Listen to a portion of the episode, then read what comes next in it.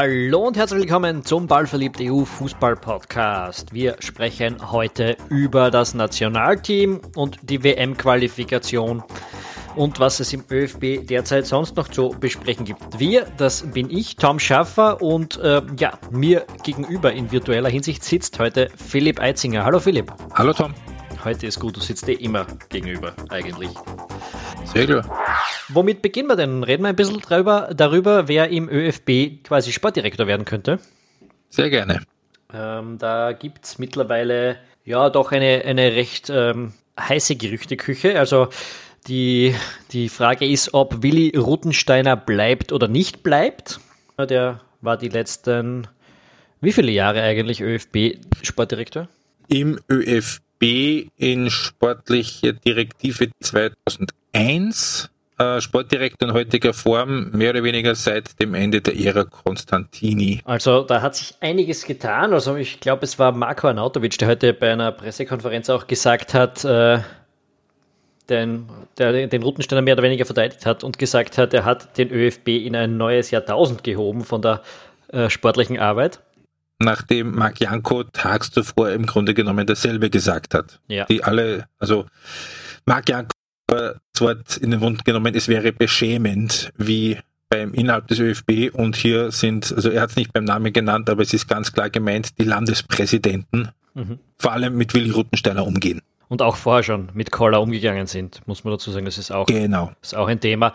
Die beiden sind ja, also Janko und Anatovic sind natürlich äh, extreme Koller-Fans, das ist, ähm, das ist glaube ich bekannt. Koller ist jemand gewesen, der an Janko festgehalten hat, als er ähm, nicht gespielt hat bei seinen Vereinen und der auch für die Entwicklung von Anatovic, glaube ich, viel getan hat. Würde ich sogar sagen, war der entscheidende Mann dafür, dass äh, Marco Anatovic die Kurve bekommen hat in seiner Karriere bin ich nicht sicher. Ich glaube, es fällt, glaube also ich, sehr viel der, mit seiner. Einer der entscheidenden. Ja, mit, aber schon Mark Hughes, Mike Hughes bei Stoke hat da sicher auch so eine Rolle gespielt und dann ja. ist er ja parallel auch Vater geworden. Also da genau. sind ein paar Sachen zusammengefallen, die das auf die Bahn gekriegt haben, glaube ich. Aber Koller sicher auch eine Rolle und darum ja. glaube ich, die sportliche Führung im ÖFB ja, mit der ist der zufrieden und wenn ein solcher Spieler wie Arnautovic es ist, findet, dass da gute Arbeit geleistet worden ist. Der kennt doch sehr viele Vereine. Kann man, glaube ich, jetzt mhm. nicht, nicht pauschal. Und ist auch sportlich sicher deutlich bewanderter als ein Herbert Hübel. ja, ähm, du hast mit den meisten äh, Präsidenten, Landespräsidenten geredet. Hast ja. du das Gefühl, dass die die Kompetenz haben, eigentlich so eine Entscheidung zu treffen, wer Sportdirektor sein sollte? Um diese Frage mit einem Wort zu beantworten, nein. Nein, die haben sie nicht. Äh, es ist ein relativ bunter Haufen ähm, von einigen, die sich selbst sehr gut vorkommen, die äh, sich selbst relativ wichtig nehmen und glauben, dass sie sehr viel Expertise haben. Äh, es sind einige dabei, die sich selbst ein bisschen gern als Strippenzieher im Hintergrund sehen und auch so agieren, so ein bisschen die Öffentlichkeit nach Möglichkeit meiden. Es gibt auch einen zumindest auf jeden Fall einen äh, Idealisten dran. Das ist, das ist, das kann ich auch ganz offen sagen, das ist der Kärntner, der mit sehr viel ähm, positiver Energie und Idealismus äh, in diesem Gremium ist, sehr offen ist. Er hat auch nach deinem Artikel, wo du diese Leute befragt hast, äh, irgendwie in unserem Forum recht positive Rückmeldungen ja. gekriegt. Ja. Ähm, ich fürchte nur, dass der gute Herr Mitterdorfer in diesem Gremium nicht furchtbar viel zu sagen hat äh, zum äh, schon alleine darum, weil er in Kärnten erst seit einem Jahr im Amt ist. Ähm, es gibt einige, die eigentlich diese Machtspielereien, glaube ich, gar nicht groß mitmachen wollen, die das gar nicht interessiert. Äh, es eint sie nur eines. Ähm, ich glaube, dass der, die überwiegende Mehrheit in diesem Gremium im Fußball des 21. Jahrhunderts noch nicht angekommen ist. Ja, ja, den Eindruck hat man eh und ich habe ja auch schon mit einigen von denen gesprochen und kann ihn jetzt auch nicht arg äh, widerlegen. Okay, ich meine, das Gremium stimmt uns jetzt zwar vielleicht nicht wahnsinnig optimistisch, aber ich, so was ich so gehört habe, ist Willi Ruttensteiner ja trotzdem einer der Favoriten. Äh, der zweite wäre Peter Schöttl. Jetzt wissen wir die Qualitäten von Willi Ruthensteiner und die Stärken und, und auch die Schwächen, die er hat, die kennen wir mittlerweile. Ähm, was wissen wir über den Peter Schöttl? Ich möchte noch kurz einen Rückgriff machen auf den äh, Willi Ruttensteiner, weil es in der Presse äh, einen Artikel gibt, wo steht, dass in Wahrheit die Entscheidung mehr oder weniger eigentlich schon fix fertig gefallen ist, dass Willi Ruttensteiner völlig unabhängig, was da bei dieser Analyse rauskommt, ähm, gegangen wird. Steht sogar im Raum, dass er die Analyse gar nicht mehr wirklich präsentieren äh, können sollen dürfte. Und dass Peter Schöttl eigentlich schon ähm, mehr oder weniger gemacht ist als, als, als Nachfolger. Leo Winden äh, hat in Kurier auf Nachfrage gesagt, es gab offenbar oder soll geben ein Hearing aus mehreren ähm, Kandidaten, was ich persönlich relativ skurril finde, weil ich aus glaubhafter Quelle weiß, dass äh, Menschen innerhalb des ÖFB, die sehr wohl für diesen Posten in Frage kommen, äh, mit denen noch überhaupt keiner geredet hat, wie und was und von einem Hearing schon, schon, schon mal überhaupt keine Rede war. Ja, ich, ich weiß, so dass es schon eine Art, dass es schon so eine Art Hearing gegeben hat, ja, teilweise. Ähm, also keine Aber Ahnung, es macht auf jeden läuft, Fall ja. alles zusammen einen äh, nicht besonders äh, geregelten und geordneten und sinnvollen und professionellen Eindruck.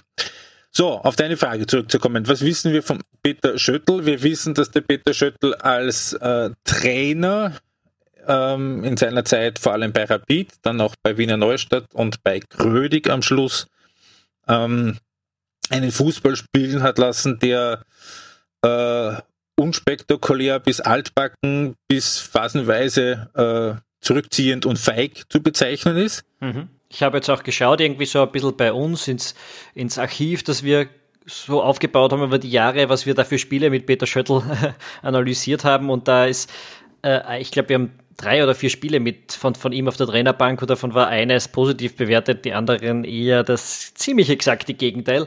Genau, also, also da sind dann so Sätze wie äh, Zug zum Tor, Tempo, viele Ideen, das alles zeigte Rapid gegen Rosenborg in keiner Phase. Und da war ein Spiel gegen Pauk, wo Viertelstunde vor Schluss ein Grieche sich ausschließen hat lassen, wo wir geschrieben haben, und was machte Peter Schöttl mit dem Geschenk? Dass die Griechen ihm und seinem Team mit dem Ausschluss eine Viertelstunde vor Schluss überreichte. Er warf es weg, so, so schnell er konnte.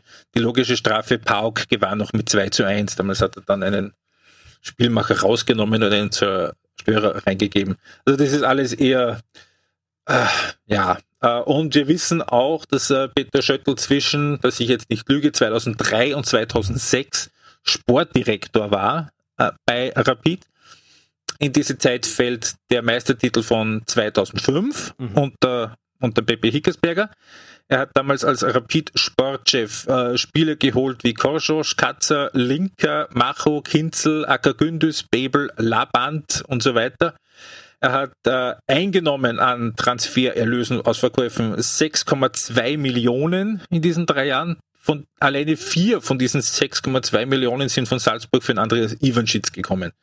Er ist dann im Herbst bis Winter 2006 ist er dann zurückgetreten nach wachsender Kritik an äh, seiner Arbeit. Ich glaube mich erinnern zu können, dass er da irgendwo in einem Tumult mal irgendwie, weiß ich nicht, angespuckt worden ist oder, oder eine über die Rübe bekommen hat. Irgendwie sowas war da schon ein bisschen her. Ähm, ähm, ja, ja, ja. ja, und dass er jetzt seit ein paar Monaten beim ÖFB ist als Trainer. Er war zwischendurch dann auch noch Sportdirektor oder mehr oder weniger diese, also ein Manager bei der Vienna. Er hat bei der bei Wiener Neustadt, glaube ich, auch diese Funktion des Sportdirektors irgendwie mit ausgefüllt. Mhm.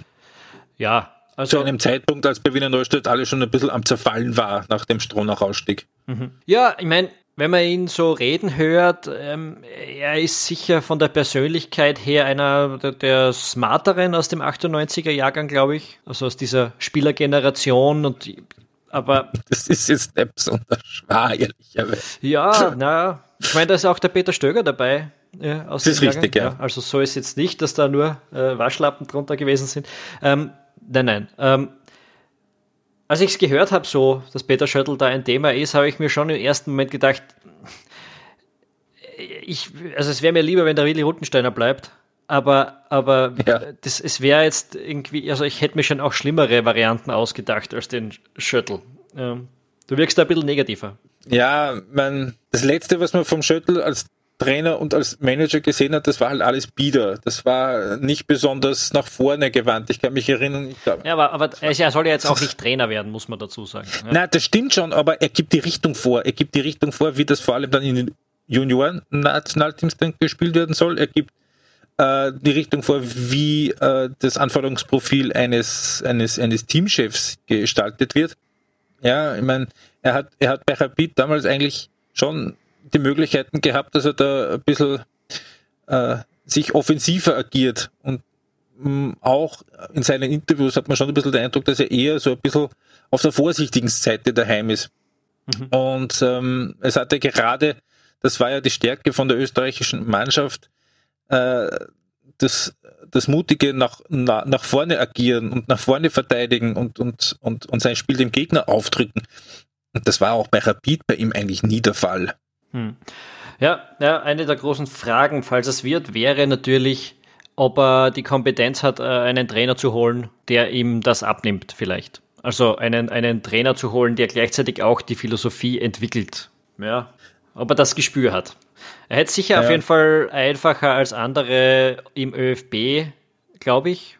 Man hat 60 einfach Länderspiele. Aufgrund seiner, einfach aufgrund seiner Spielevergangenheit. Ja, er hat 60 Länderspiele, er kennt die Leute. Ich glaube, er kommt mit den meisten gut aus, wenn man, was man so hört. Also, ja. das wäre wahrscheinlich das Leichteste. Ich, ich glaube, ein, ein großes ein großer Punkt, den man über Peter Schöttl sagen könnte, er würde uns wahrscheinlich Andy Herzog als Teamchef ersparen. Weil ich mir nicht vorstellen kann, dass sich das Präsidium mit einer Doppelspitze aus dem 98er Jahrgang drüber traut. Das ist möglich, ja. Ja, wir werden sehen, was die nächsten Tage bringen. Also Zeitungsgerüchte waren gelegentlich auch schon falsch. Das spekulieren wir da mal nicht groß weiter. Es ist uns jetzt, muss man auch dazu sagen, sind uns jetzt nicht wahnsinnig viele Kandidaten eingefallen, die realistisch gewesen wären, oder? Na, der Thomas Janischitz ist noch sehr groß im Gespräch, wie es heißt. Ja, der aktuelle Co-Trainer. Ja? Und aber sonst, äh, wir haben es, glaube ich, letztes Mal schon gesagt. Nein, das war die Teamchef-Diskussion, oder? Dass wir gesagt haben, Dominik Thalhammer wäre wär auch irgendwie vorstellbar. Aber mm, ja, aber. Das wären alles interne Lösungen, von denen wir das. Das wären alles interne Lösungen. Tu mir ein bisschen schwer, da jetzt noch irgendwie Name-Dropping zu betreiben, weil sich offenbar ja doch oh, weitgehend auf, auf, auf, auf die beiden Namen Schöttl und Janeschitz irgendwie zuspitzt. Ja, man muss auch Schauen sagen, von außen, es ist echt schwer, sich jemanden vorzustellen, ja. weil äh, Leute aus dem Ausland, die gerade in dieser ja, kommunikativen Rolle, wo man sehr viel mit sehr vielen Leuten auskommen muss, äh, allein schon dadurch, dass man von den Landespräsidenten und den äh, Bundesliga-Vertretern bestellt werden muss äh, und ja. Präsidenten, und dann noch äh, intern einem, ein, ein Team führen muss, das ja auch schon irgendwie gewachsen ist im ÖFB, da, das ist, da, da ergibt eine österreichische Lösung irgendwie ein bisschen mehr Sinn auch als, ja. als im, am Trainerstuhl jetzt. Ja.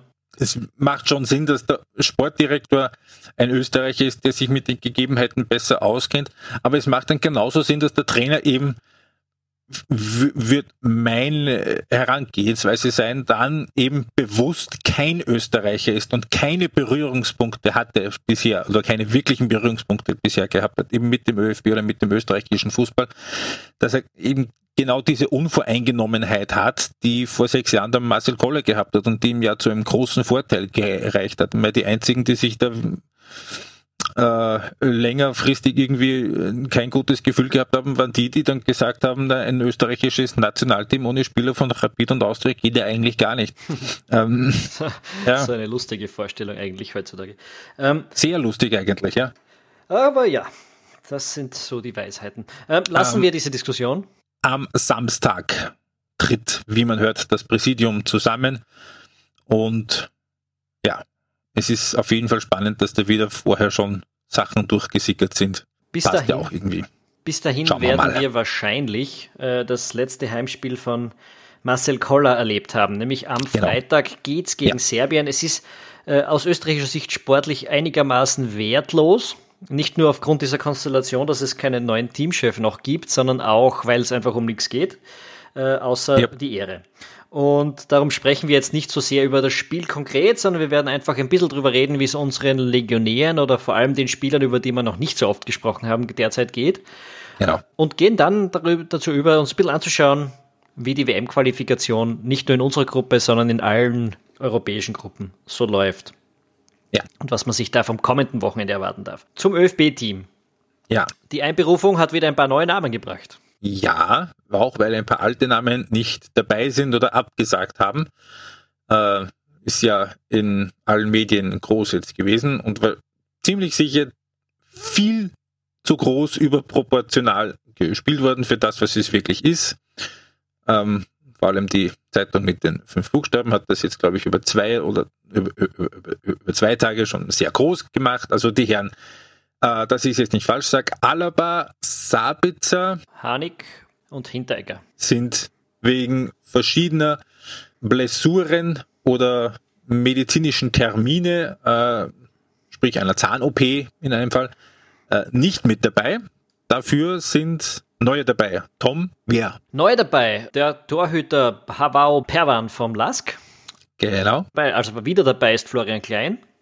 Äh, ja. Da haben wir in einem der letzten Podcasts gerätselt, ob es für den noch ein Comeback geben kann. Das, und du hast gesagt, ja, durchaus. Ja, und ich habe natürlich recht behalten, weil wer sonst? Danke. Ähm, noch neu dabei Hannes Wolf von Salzburg. Und ich glaube, der, der, der Knasmüllner hat noch keine Einberufung gehabt, oder? Genau, Christoph Knasmüllner von der Admira. Realistischerweise viel Einsatzzeit wird keiner von, von den Vieren bekommen, nehme ich mal an. Wir werden sehen, ja, ich kann mir schon vorstellen, dass das Moldawien-Spiel dann da für die zum, zum Debüt wird auch mit der Caller statistisch noch ein, paar, noch ein paar Leute ein, reinbringt, die später was werden. Mhm. ähm, Vielleicht, na, Schmäh, aber durchaus möglich, dass die dann auch äh, ihre Einsatzzeit bekommen. Weil, auch weil sich dann vielleicht ein Anautovic gar nicht mehr wehtun will beim Spiel in Moldawien. Der, für den spielt ja das Spiel gegen Serbien aufgrund seiner, ähm, seiner Eltern oder sein, seines Vaters, glaube ich. Äh, na, oder? Doch, Vater. Der Vater ist. Ich könnte es nicht sicher sagen. Ja, also einer der beiden Elternteile ist aus Serbien und deshalb ist das eine emotionale Sache für ihn. Aber sonst, ich glaube, in Moldawien kann es dann durchaus auch sein, dass er äh, vielleicht mal auch eine Pause nimmt, weil die Premier League auch anstrengend wird in den nächsten Monaten für ihn. Und damit ja. komme ich auch zu dem, was die, diese vier Abkömmlinge, die da jetzt hart kritisiert werden, äh, anbelangt. Also das ist eine hochverständliche Angelegenheit in Wirklichkeit. Ähm, die ja. haben da hier nichts zu gewinnen, die können sich allenfalls wehtun. Teilweise sind sie auch nicht so gut in Form, wenn man jetzt David Alaba denkt zum Beispiel. Äh, und dann soll man sich da für zwei bedeutungslose Spiele im Nationalteam nochmal ein bisschen mehr Stress machen und nach Moldawien und zurückfliegen, muss man einfach ich hätte sogar, haben, ne? Ich hätte sogar von vornherein gesagt, äh, zu dem einen oder anderen, eben vor allem zum David Alaba zum Beispiel, ähm, Mensch, Freund, bleib daheim, ich nominiere dich nicht, es ist sowieso sinnlos, dass du da jetzt irgendwie groß kommst, das macht keinen wirklichen Unterschied mehr. Schau, dass du fit wirst, schau, dass du wieder irgendwie äh, an, die, an die Mannschaft rankommst. Und dann hätte man sich das ganze Theater jetzt äh, erspart, dass die jetzt wegen äh, irgendwelchen kleinen Wehwehchen dann äh, absagen und medial eine über die Rübe bekommen. Hätte man eleganter lösen können, indem man sie gleich gar nicht nominiert. Aber gut, ähm, soll so sein. Ich habe ehrlicherweise mit keinem der Absagen wirkliches Problem. Ja, es ist verständlich. Es ist ja. das Einzige, was es halt ist, sie werden den Caller wahrscheinlich danach, zumindest im Team, nicht wiedersehen. Ähm, es werden auch ohne diese Spieler wahrscheinlich ein ausverkauftes Hapo-Stadion wird es schon geben. Äh, es sind über 40.000 Tickets weg zum gegenwärtigen Zeitpunkt. Wie viele davon an Serben? Ja, 30? Das, wir, das werden wir ähm, am Freitag sehen. Viele. Sicher, weil die werden äh, feiern wollen, dass sie sich für die WM qualifizieren. Ja, was mit einem Sieg aus, der Serben fix wäre. Absolut und selbst mit einer Niederlage keine nicht wirklich in Gefahr steht, weil die haben ein ja. leichtes Spiel zum Abschluss dann nächste Woche. Ich weiß, weiß jetzt nicht welches, aber es ist nicht gegen Wales oder Irland und damit ist es sicher einfach. Es ist ein Heimspiel gegen Georgien. Reden wir noch mal ganz kurz über die Neulinge im Team oder die, die noch nicht so oft dabei waren oder wie es den ganzen ähm, Legionären momentan auch so geht. Ähm, Im Tor, warum ist denn eigentlich der Pavao Perwan vom Lask ähm, mit dabei? Weil er ein guter ist. Er ist seit einigen Jahren jetzt schon Stammspieler beim Lask, ist ein Torhüter, der wenig Fehler macht. Er ist jetzt natürlich keiner von der Güteklasse, wie, wie, wie es, wie es, wie es, früher zum Beispiel, ähm, sage ich zum Beispiel, ein Konsul war oder ein Manninger in seiner höchsten, in seiner besten Zeit oder ein Wohlfahrt in seiner besten Zeit. Aber er ist einer, der wenig Fehler macht, der nichts kaputt macht und man muss es natürlich auch offen so ansprechen, so furchtbar groß ist die Auswahl an Torhütern in Österreich ja eh nicht. Ja, dann kommen wir zum anderen Torhüter, der ebenfalls wahrscheinlich nicht spielen wird. Das ist der Daniel Bachmann vom FC Watford. Der ist dort, ähm, ja, ich glaube seit heuer dritter Torhüter. Äh, Hat es bis jetzt noch nicht einmal auf die Bank geschafft, wenn ich mich richtig erinnere. Der ist auch erst 23, der hat es noch vor sich, aber er könnte jetzt dann langsam auch mal einen Club finden, bei dem ein bisschen mehr spielt. So ist es. Und wenn es in der zweiten Liga in England ist, Hauptsache Spielpraxis. Aber Wismar ist auch äh, Potenzial dabei. Spielen wird wahrscheinlich Heinz Lindner, der ist in ja. der Schweiz natürlich gesetzt. Der spielt jedes, hat bis jetzt jedes Ligaspiel von GC gespielt. Hat die Spielpraxis eben jetzt und die Matchpraxis ähm, dass an ihm jetzt kein Weg vorbeiführt, vernünftigerweise. Dann haben wir, ich glaube, in der Verteidigung sprechen wir über drei Leute, würde ich sagen, über den mhm. Kevin Danso, der bei Augsburg momentan eine schwierige Phase durchlebt. Also der ja, noch viel auf der Minuten, Bank sitzt. Noch ja. null Minuten Spielzeit heuer. Ist, ist etwas überraschend, muss man dazu sagen. Der hat letztes Jahr viel gespielt und man weiß jetzt nicht wirklich, was das Problem heuer ist. Hm, ich könnte es auch nicht sagen. Dafür äh, spielt ein anderer auf seiner Position regelmäßig. Äh, das ist der Philipp Lienhardt. Ja, der Wechsel zu Freiburg hat sich ausgezahlt. Ja, absolut. Ähm, ist dort vom ersten Spiel weg äh, gesetzt gewesen, spielt dort in der Dreierkette rechts, wenn mich jetzt nicht alles täuscht. Ähm, hat bis jetzt meines Wissens, wenn ich jetzt nicht völlig falsch bin, alle Spiele auch durchgespielt. Es ist natürlich Freiburg nicht so furchtbar gut rausgekommen, aber auch hier gilt, also er ist ein ganz ein junger Bursch und er ist Stammspieler in der deutschen Bundesliga. Also das ist ja schon mal was. Ne? Auch schon gespielt hat der Maximilian Wöber. Das hat mich ein bisschen überrascht bei Ajax Amsterdam ja bekanntermaßen ja. seit dieser Saison. Ähm, und ja, der hat nicht nur gespielt, oder? Der hat nicht nur gespielt, jetzt zum ersten Mal von Beginn an und durch. Er hat sogar ein Tor geschossen. Das war ein ziemliches Billardtor nach einem Eckball, wo der Ball da in der, im Strafraum, im Fünferraum dann äh, zwei, dreimal hin und her geflippert ist und dann hat er doch über die Linie gedrückt. Das war der 4 zu 0 Endstand in Herrenfeen.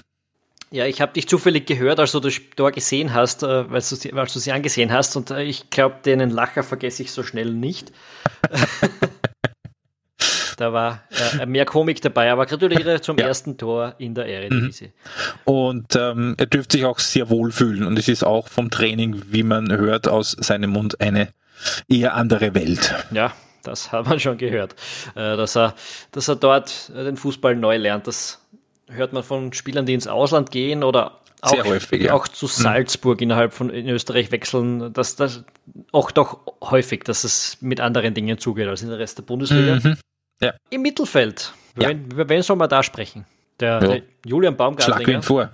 Julian Baumgartlinger, ja. Müssen wir nicht viel sagen, den haben wir in den letzten Jahren kennengelernt, aber er ja. spielt leider nicht viel momentan bei Leverkusen, nicht, das gilt immer noch. Nein, er hat jetzt, ähm, da, da, da blicke ich auch nicht ganz durch, offen gestanden. Er hat äh, vor zwei Wochen Spiel gehabt gegen äh, den HSV, glaube glaub ich, äh, wo er Mittelfeld gespielt hat und eigentlich eine ganz gute Figur gemacht hat. Äh, eine Woche drauf war er nicht mal mehr im Kader. Es ist, es ist nicht ganz, es ist nicht ganz leicht zu durchschauen, was da jetzt, äh, wie es da jetzt weitergeht mit dem Julian Baumgartlinger in Leverkusen. Aber es verdichtet sich immer mehr äh, der Gedanke, ach, wäre er doch in Mainz geblieben.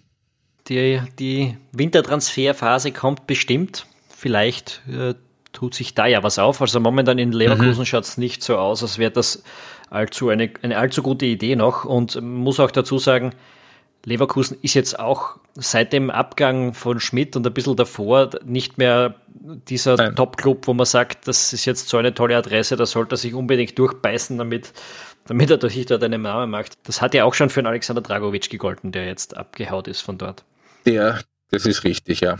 Ähm, das war weder für den einen noch für den anderen eine besonders gewinnbringende Idee, dahin gegangen zu sein. Dafür schaut es jetzt mal nicht so schlecht aus in den letzten ein, zwei Wochen für den Valentino Lazaro. Mhm, der war jetzt lange Zeit zum Beginn der Saison verletzt, verletzt. hatte Trainingsrückstand dann auch und jetzt geht's langsam. Jetzt geht's langsam. Hat äh, letzte Woche dann sogar dann gleich von Beginn an gespielt im Europapokal. Hat der BSC zwar verloren in Schweden in Östersund, aber er hat immerhin gespielt, und zwar links im Mittelfeld und ist dann auch jetzt am Wochenende im Heimspiel gegen die Bayern eingewechselt worden und hat da nochmal eine 20 Minuten, halbe Stunde sowas bekommen. Also da schaut es jetzt so aus, als ob er zumindest hm, seine Eintrittschancen bekommen wird. Jetzt liegt es natürlich dann an ihm, dass er diese Chancen dann mit guten Leistungen auch nützt. Mhm. Äh, das gilt auch für den Florian Krilic. Der Krilic, der jetzt ebenfalls letzte, das letzte Spiel 45 Minuten durchgespielt hat äh, bei Hoffenheim. Das war, glaube ich, erst sein zweiter Einsatz. In der Bundesliga ja. Im Europacup hat er einmal gespielt und ist dann in der Halbzeit rausgegangen. Äh, Im Übrigen hat bei Hoffenheim jetzt auch der, äh, der Porsche das erste Mal durchgespielt, sogar im Europacup, mhm. den wir im letzten Podcast kurz mal angesprochen haben. Auch da zeigt der, der Ausblick zumindest ein bisschen nach oben. Ja? Da hat man sich auch vielleicht ein bisschen Sorgen gemacht zu Beginn der Saison, ob der Wechsel dann doch eine gute Idee gewesen ist. Mhm. Aber ja, äh, dann haben wir noch den einen Neuling, über den wir im Mittelfeld kurz sprechen sollten, Hannes Wolf von FC Red Bull Salzburg. Ja. Was ist denn das für einer? Das ist der erste aus der, ähm, aus der Truppe von den Europacup-Siegern, die jetzt ins ÖFB-Nationalteam berufen werden. Also falls es jemand nicht mitgekriegt hat, ist ja Red Bull Salzburg ist ja äh, Sieger in der Youth League gewesen in der vergangenen genau. Saison. Das ist quasi die Junioren Champions League. Ist offensives Mittelfeld, also ein Zehner, der entweder hinter den Spitzen spielt oder gleich ganz vorne, hat er auch schon gemacht. Äh, sehr jung, ist 18, ähm, ist schnell, ist für sein Alter schon weit im Kopf. Und eine Geschichte, die er, die man wahrscheinlich noch häufiger hören wird, er ist der Sohn desjenigen Juristen, der den Hannes Kartnick-Prozess geleitet hat.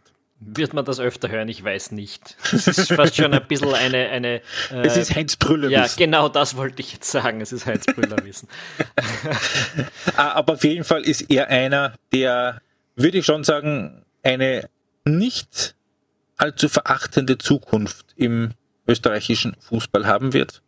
Der hat was drauf und ich gehe auch davon aus, dass er in absehbarer Zeit, also es wird keine fünf Jahre mehr dauern, bis der dann in Leipzig spielt. Die restlichen Spieler im Team kennen wir großteils. Im Sturm Marc Janko hat wieder das Problem, dass er nicht spielt bei, bei seinem Verein. Das ist in dem, Sinn, äh, in dem Fall jetzt Sparta Prag. Ähm hat seine Situation verglichen mit der, die er gehabt hat Tra bei Trabzonspor dass es eher politische Gründe hat, aus denen er nicht spielt, weniger sportliche. Ist jetzt halt 34, mal schauen, ob er sich da ja. nochmal rauszieht. Der Teamchef wird auch ein anderer werden. Äh, er hat gesagt, er will nicht aus dem Team von sich aus zurücktreten. Da, so, so wichtig nimmt es sich nicht, dass er das äh, groß ankündigt, aber äh, solange er einberufen wird, kommt er. Und ja, schauen wir mal, wie lange das noch passiert. Wir haben immer noch nicht wahnsinnig viele Alternativen, muss man Nein. dazu sagen. Nein. Dann hätten wir noch den Christoph Knasmüllner äh, von der Admira. War lange so ein bisschen ein stecken gebliebenes Talent, ist galt eigentlich damals bei den Bayern äh, als da waren er und der Alaba, die waren, dann, die waren damals gemeinsam in, in der Jugend, da galt eigentlich der Knasmüllner als der Talentiertere. Den Durchbruch hat der andere geschafft. Ähm, Knasmüllner ist jetzt seit, wie lange bei der Admira? Drei Jahre? Zwei Jahre? Drei Jahre? Ja, so, Zeit, das war dann schon, das war schon last, äh, Last Chance Saloon für ihn, dass er dort ja. gewechselt ist. Äh, und das hat er jetzt, kann man sagen, genutzt zumindest. Das hat jetzt funktioniert und jetzt ist er auch mal mit einer Einberufung ins Nationalteam belohnt worden. Natürlich ähm, die ganz große ÖFB-Teamkarriere, die ihn jetzt noch zur Legende machen wird, die wird sich, glaube ich, nicht mehr ausgehen.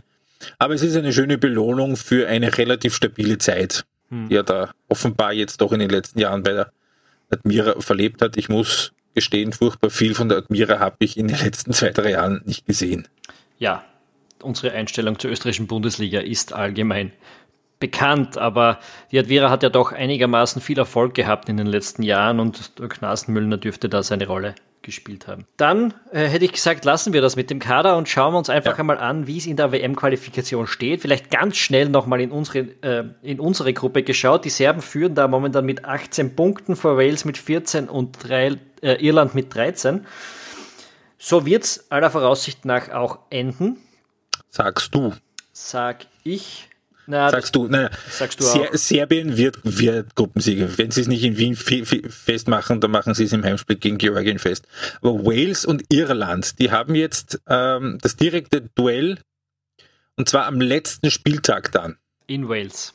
In Wales. Da geht es um einiges, äh, nämlich ja. nicht nur um diesen zweiten Platz, um, ums Playoff, sondern wir werden später noch ein bisschen darauf zurückkommen, auch darum, ob es im Playoff überhaupt, äh, oder ob es fürs Playoff reicht, wenn man Zweiter wird. Ähm, das wird für Irland ganz schwer und für Wales muss ein Sieg her. Also die werden Zweiter, wenn sie ein X machen, ja. aber, aber sie werden möglicherweise schlechtester Zweiter, wenn sie da ein X machen. Für, für Österreich geht es höchstens noch um Platz 3 wahrscheinlich. Mit zwei Siegen könnte sich das ausgehen. Ah, freunden wir uns mal mit dem Gedanken an, dass Österreich in dieser Gruppe Vierter bleibt am Ende. Gruppe A. Da ja. ist es noch relativ knapp, muss man sagen. Da drinnen sind Frankreich, Schweden, die Niederlande und Bulgarien. Auch in dieser Reihenfolge noch im Rennen. Frankreich 17 Punkte, äh, ist zwar nur ein Punkt vor Schweden, aber Frankreich hat ein Heimspiel gegen Weißrussland und äh, vorher noch ein Spiel in Bulgarien. Mhm. Ähm, also das schaut relativ machbar aus. Realistischerweise ist die Frage zwischen Schweden 16 Punkte und Holland 13 Punkte. Das ist auch in der letzten Runde das direkte Duell. Und, und zwar ist es ein Heimspiel für die Niederlande. Aber die Niederlande müssen das nicht nur gewinnen, sie müssen es, glaube ich, hoch gewinnen, denn die haben eine deutlich schlechtere Tordifferenz. Ja, sechs Tore schlechter. Äh, sie haben beide natürlich vorher noch ein Spiel. Das ist für die Niederlande ein Auswärtsspiel in Weißrussland und für Schweden ein Heimspiel gegen Luxemburg. Es ist wahrscheinlich davon auszugehen, dass der Unterschied nicht geringer wird. Sofern die überhaupt gegen Schweden daheim gewinnen, denn auch wenn die Schweden kein besonders aufregendes Team sind, die Niederländer haben drastische Probleme, was ich in den letzten Runden so gesehen ja. habe. Also Absolut. Das ist das Einzige, was da noch an holländischem Fußball, nach holländischem Fußball aussieht, ist die Farbe der Trikots. Hm, das ist wirklich. Das ist ganz, ganz schlimm. Da ist kein, nee, also ich mag jetzt da gar nicht groß ins Detail gehen. Auf jeden Fall, es ist, es wäre sportlich hochverdient, wenn die Niederlande nicht unter die ersten zwei in dieser Gruppe kommen. Gruppe B, auch da wird es ganz, ganz knapp und spannend. Da ist eigentlich auch, also es ist vollkommen entschieden, wer nicht Zweiter wird, nämlich alle anderen außer die Schweiz oder Portugal, aber wer genau. Zweiter genau. wird, das wird sich entscheiden, ähm, wenn es nichts passiert vorher. Ich glaube, die Schweiz spielt zu Hause Schweiz gegen Ungarn. spielt daheim gegen Ungarn und Portugal spielt auswärts in Andorra. Da wird keine Entscheidung fallen. Nee, äh, es gibt am letzten Spieltag das direkte Duell in Portugal. Portugal hat drei Punkte Rückstand, weil Klar, sie das Spiel in der Schweiz verloren haben und die deutlich bessere Tordifferenz. Das heißt, die Rechnung ist realistischerweise Ganz einfach, wenn Portugal das Heimspiel gewinnt, fährt Portugal direkt zur WM. Wenn nicht, ist es die Schweiz. Und der zweite aus dieser Gruppe wird sicher ins Playoff gehen, weil die haben alle anderen Spiele gewonnen. Also Schweiz hat 8 aus 8 gewonnen, Portugal 7 aus 8 und eine, eine Niederlage in der Schweiz. Hingegen in der Gruppe C. Das heißt ja. hingegen, da ist das genau gleich im Prinzip. Der zweite fährt dort auch ganz sicher auch äh, zum Playoff. Genau, und das ist Nordirland. Das ist entschieden. Das ist nur, ja, das ist entschieden. Deutschland Fixgruppen, also Fixgruppensieger noch nicht, aber fünf Punkte bei noch zwei Spielen. Deutschland hat ein Heimspiel gegen Aserbaidschan. Ja, äh, und dann vorher noch das Spiel in Belfast. Aber Nordirland ist sicher Zweiter und das ist durchaus ein Erfolg, weil man muss schon betrachten, in der Gruppe war noch Tschechien dabei und in der Gruppe war noch Norwegen dabei. Die beide aber noch hinter Aserbaidschan landen. Das beide noch hinter Aserbaidschan sind. Wahrscheinlich, also ich ja. gehe davon aus, dass die Tschechen ihn noch überholen. Aber trotzdem, und zwar Nordirland sehr, sehr, sehr souverän weit vor den anderen sind, wo, wo ich ehrlicherweise geglaubt habe, dass das nicht so kommen wird. Ja, das natürlich überraschend. Ich meine, Nordirland war auch bei der Euro dabei. Äh war auch ganz okay, aber wenn du, naja, gut, die Tschechen waren bei der Euro halt wirklich schlecht. Hm. Ja, aber trotzdem, dann, dann, ist es eher so Norwegen, das Team, wo du denkst, die springen da rein. Mhm. Äh, aber ja, aber wäre falsch. Zeigen auch nichts. Nein. Ja, Gruppe D haben wir geredet, ist die Österreich-Gruppe. Dann gehen wir zur Gruppe E. Da ist auch noch nicht ganz so entschieden, wie es ausgeht. Das wird spannend. Da ist Polen, Montenegro und Dänemark drinnen und die sind momentan mit drei Punkten entfernt. Also Polen hat 19 und Montenegro und Dänemark haben sowohl 16 Punkte als auch eine Tordifferenz von 11 Toren plus und auch beide gleich viele Tore geschossen und erhalten. Also sind beide bei 18 zu 7 Toren. Genauso ist es. Äh, Genau. Und das ist jetzt eine von den Gruppen, wo es realistisch, wo es realistisch ist, dass da der Zweite durch die Finger schauen kann. Ja, das kommt ein bisschen drauf an, wer es ist. Also momentan genau. ist das Montenegro, die sind momentan der viertschlechteste Zweite. Mhm. Noch schlechter wird es wahrscheinlich für Dänemark aussehen. Und es gibt noch folgende Spiele zu sagen, muss man dazu sagen. Montenegro spielt zu Hause gegen Dänemark schon jetzt dieses Wochenende und dann in der letzten Runde Dänemark gegen Rumänien. Das ist jetzt auch nicht das leichteste aller Heimspiele, obwohl sie das gewinnen sollten. Sonst ist eh wurscht. Äh, äh, Montenegro muss gleichzeitig nach Polen. Der Gruppensieg für die Polen, den sehe ich da jetzt nicht mehr groß gefährdet. Nein, weil Polen hat zuvor noch ein Spiel in Armenien, das sollten sie doch gewinnen.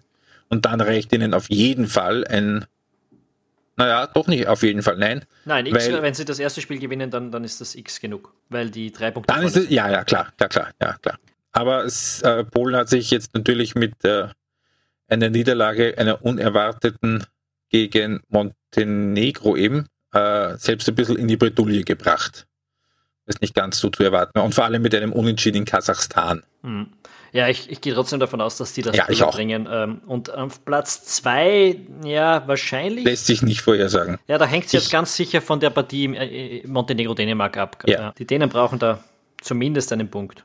Ja, davon ist auszugehen. Nicht mehr so spannend geht es in der Gruppe F um den Gruppensieg. Der ist England kaum noch realistisch zu nehmen, aber dafür ist es dahinter Hauen und Stechen. Ja. England 20 Punkte, die Slowakei 15, Slowenien 14 und Schottland ebenfalls 14. Die können alle drei noch Zweiter werden. Aber bei Slowenien ist es schwierig, sich das vorzustellen, weil Slowenien muss noch nach England. Und zwar jetzt dann gleich am vorletzten Spieltag.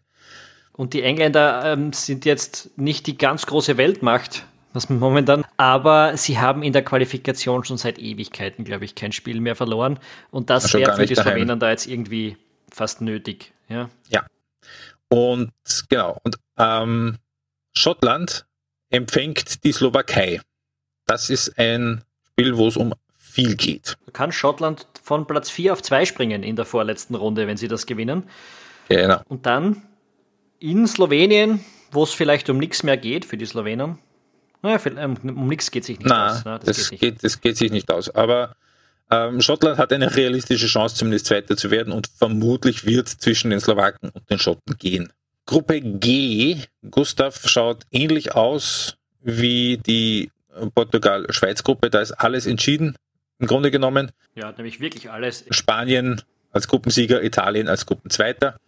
Dass Italien ins Playoff geht, ist fix, die werden da nicht rausfallen. Dass Italien ins Playoff gehen muss, hat einige italienische Funktionäre schon zu eher wilden Forderungen äh, veranlasst, die im Grunde genommen sich auf das subsumieren lassen. Es ist eigentlich eine Gemeinheit ist, dass eine Mannschaft einer großen Geschichte von Italien überhaupt irgendwie in die Qualifikation muss. Die sollten auch eigentlich ein Fixticket haben. ja. Ähm, ja, das ist ein bisschen populär. Das haben sie auch beim, in der Champions League ja irgendwie so ein bisschen durchgesetzt. Dass sie da, genau. wenn es nicht funktioniert, das, trotzdem rein sollen. Das muss man aber ehrlicherweise sagen, dafür hat sogar in Italien von den Beobachtern nur Kopfschütteln, Häme und Spott gegeben fürs, für diese Forderung. Vor allem ist die Panik ja auch irgendwie schwer, schwer zu begreifen, weil dass man mal drei Punkte hinter Spanien landet, ist jetzt ja nicht unbedingt der Weltuntergang. Vielleicht ist das auch zu österreichisch gedacht. Ja, das mag sein. Und vor allem, sie sind egal in Wahrheit, sie sind auf jeden Fall gesetzt im, im Playoff. Also äh, da sollten sie sich dann schon durchsetzen können. Spanien ist im Moment auch so ein bisschen ein Spezialfall aufgrund der politischen Vorkommnisse dort, äh, wo sich die ähm, nicht katalanischen spanischen Fans vor allem auf äh, Gerard Piqué eingeschossen haben ihn da jetzt offenbar bei einem äh, bei einer Trainingseinheit übler beschimpft haben. Piquet hat gesagt, na den Gefall, dass ich jetzt aus dem Team zurücktritt, den mache ich euch nicht. Auf jeden Fall, ähm, Spanien sind gerade nicht direkt Happy Camper, glaube ich. Mhm. Aber ähm, für ein Heimspiel gegen Albanien und eine Reise nach Israel, die werden sie da doch wohl irgendwie noch unbeschadet überstehen können. Vor allem, weil es sogar ein Unentschieden vertragen würde. Ja, ähm, genau. Gruppe H, das ist auch so eine Gruppe, die, die gefährdet ist, den schlechtesten Zweiten zu fangen. Schwer gefährdet sogar. Die Belgier sind als erster durch, 22 Punkte, da gibt es keine Diskussion mehr. Zweiter ist momentan Bosnien mit nur 14 Punkten, das sind nur acht, die zählen äh, momentan. Also da ist man der zweitschlechteste Gruppenzweite derzeit. Ja. Und Griechenland mit 13 Punkten würde wahrscheinlich auch nicht besser dastehen. Ähm, kurze Erklärung, warum 8? Die zählen, weil die Ergebnisse gegen den Gruppenletzten rausfallen. Da, ja, was passiert dann auch? Belgien, also Bosnien muss nach Belgien. Was schwer ist. Gleichzeitig ist Zypern gegen Griechenland angesagt. Ähm, was heiß ist. Was, ja, was. äh, also das ist gut möglich, dass vor der letzten Runde die Griechen auf Platz 2 liegen. Und äh, dann geht es in der letzten Runde, ja, eigentlich haben beide, glaube ich, relativ einfache Spiele. Äh, Wahrscheinlich wird es eher Griechenland als Bosnien, aber natürlich, du hast es angesprochen, es ist durchaus möglich, dass der zweite da nicht ins Playoff darf und wenn es in die Playoffs dürfen, der zweite, werden auf jeden Fall Außenseiter sein. Wenn es nicht gerade gegen Nordirland geht, aber ich glaube, da wird beide auch eher nicht gesetzt sein. Schauen wir mal. Und jetzt, wo es zum Ende unseres Podcasts hingeht, müssen wir bei der letzten Gruppe um ein großes Märchen zittern nämlich den Erfolgslauf von Island. Äh, die letzte Gruppe ist unheimlich spannend. Kroatien und Island haben beide 16 Punkte. Die Türkei und die Ukraine dahinter haben beide 14 Punkte. Und es kommt noch zu den Duellen Türkei gegen Island und Ukraine gegen Kroatien. Das heißt, da kann noch jeder Gruppensieger und Gruppenzweiter und Dritter und Vierter werden. Darum ist es auch ganz schwer, da irgendwelche Voraussagen zu treffen. Wahrscheinlich hat Kroatien die besten Chancen, der Gruppensieger zu werden, weil die bis jetzt eigentlich relativ souverän waren und sich erst jetzt mit einer äh, mit einer Niederlage gegen na gegen wen war es gegen Finnland äh, so ein bisschen selbst wieder zurück ins Zittern geschossen haben. Äh, die haben jetzt ein Heimspiel gegen Finnland, ähm, da können sie schon relativ viel klar machen. Ähm, und dann müssen sie noch in die Ukraine.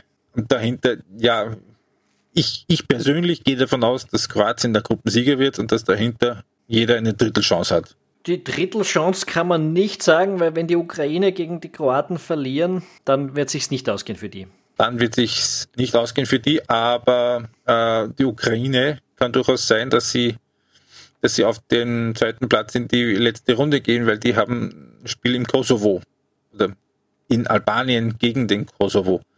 Ähm, also man sieht schon, da ist viel Rechnerei und viel hätte, wäre, wenn. Äh, und jetzt dann schauen wir noch ganz kurz drauf, wie es momentan eben ausschaut bei den besten Gruppenzweiten. Also Portugal, Nordirland, Italien, die sind da praktisch durch. Island wäre es auch, wenn sie es denn auf Platz 2 schaffen.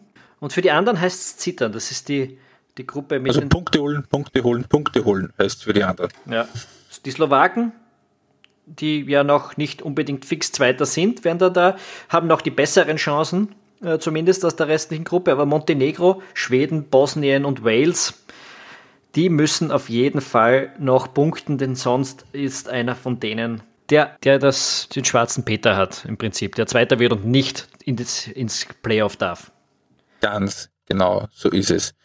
So, und wir werden jetzt noch ganz kurz ähm, ein, zwei Sachen aus den anderen Kontinenten ansprechen, weil es einfach, äh, weil einfach ein paar große jetzt wirklich noch zittern. Das ist vor allem in Südamerika Argentinien und Chile, mhm. die im Moment Argentinien auf dem Playoff-Platz, auf Platz 5 nur liegen und Chile sogar dahinter. Die werden nicht mal im Playoff im Moment.